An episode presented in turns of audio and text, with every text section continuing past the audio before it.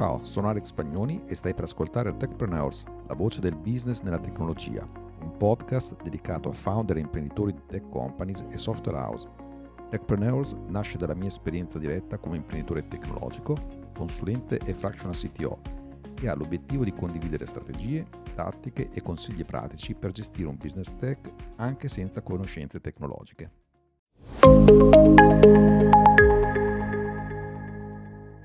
Un techpreneur ha chiesto ad Alex: Se non ho un background tecnico, posso gestire il team di sviluppo in autonomia? Oppure ho necessariamente bisogno di un CTO? Alex risponde alla domanda in questa puntata. Buon ascolto!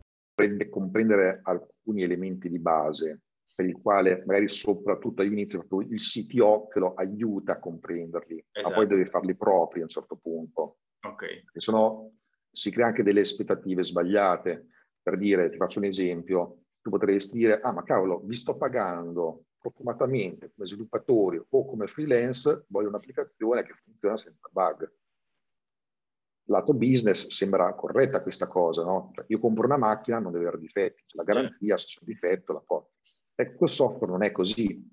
Cioè, è insito in sé nello sviluppo software che ci siano dei difetti in alcuni casi anomalie vere e proprie, o altre cose che in un secondo momento potrebbero non funzionare bene, ma che inizialmente invece funzionano bene ed è anche giusto così. Okay. Quindi se non viene chiarita, cioè non viene chiarito che dietro a un'applicazione, un sistema complesso, in realtà ci sono tutti questi elementi qui, tu potresti dire, ah cacchio, ma allora siete degli incompetenti, ah ma cosa vi ho pagato a fare, ah ma di qua di là, e in realtà bisogna capire che il software, il cloud, le infrastrutture non funzionano così. Cioè quel debito tecnico io di cui ti ho parlato prima, quando è che nasce? In realtà nasce nel momento stesso in cui si scrive del codice, quindi è inevitabile, va solo mitigato. Sì. Bisogna fare quelle scelte che ti dicevo prima, per le quali quel debito tecnico noi facciamo in modo che non sia troppo, che non sia così esplosivo da dire che poi tocca riscrivere tutto da capo, ma qualsiasi riga di codice che noi scriviamo procura del, te- del debito tecnico, perché oggi funziona, va bene, fa quello che deve, domani abbiamo 10 utenti per, basta un ciclo for scritto male che funziona però a livello funzionale, ma che ha problemi di scalabilità, ecco che eh, qui va gestita l'aspettativa. Ecco perché poi chi è un founder, imprenditore o un manager di un'azienda dove c'è software deve prima o poi capire questi meccanismi. Ecco, per quale motivo io dico queste cose qui anche in quegli articoli. Sì. Una figura da CTO voi dovete averla, magari all'inizio posso essere io, poi a un certo punto magari sì. la vostra piattaforma cresce al punto tale per cui dico, ok, cerchiamocelo noi.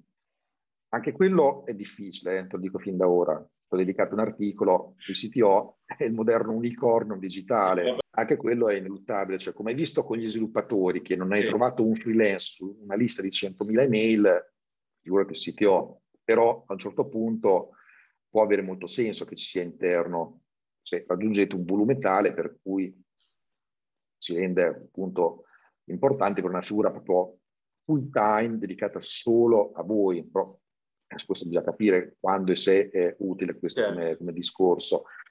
Potrebbe essere anche il primo programmatore che voi assumete che cresce con il tempo. Ah. Questo è un percorso, ci può stare, però dobbiamo essere sicuri in quel caso che ci siano cose come l'attitudine corretta e altre caratteristiche di cui anche questo qui ne parlo in vari contenuti, no? cioè quali sono le caratteristiche di un CTO, poi adesso sì. non mi ricordo del titolo dell'articolo, del contenuto che ho scritto, ma sono certo di averne parlato e quindi poi bisogna, essere, bisogna verificare che questo primo formatore che assumiamo poi possa diventare questo tipo di ruolo e che lo voglia diventare, peraltro, eh, perché molte persone valide tecnicamente non vogliono delle posizioni manageriali, eh. questo, questo, va detto. Quindi sì, direi che un CTO, che non per forza deve essere io, però la figura di questo ruolo dovete averla prima o poi, perché sennò poi rischiate di avere l'idea buona, avere il business, avere anche magari persone valide, anche il lato sviluppo, ma poi mancano certi, certi punti, certe anelli di congiunzione per i quali poi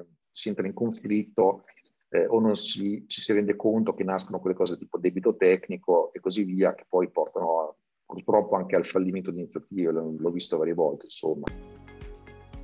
Grazie di aver ascoltato Techpreneurs. Se cerchi altri contenuti di approfondimento, ti aspetto sul mio sito www.alexpagnoni.com o su quello di Accelerant, la mia azienda di consulenza manageriale e ricerche di mercato per tech companies e software house.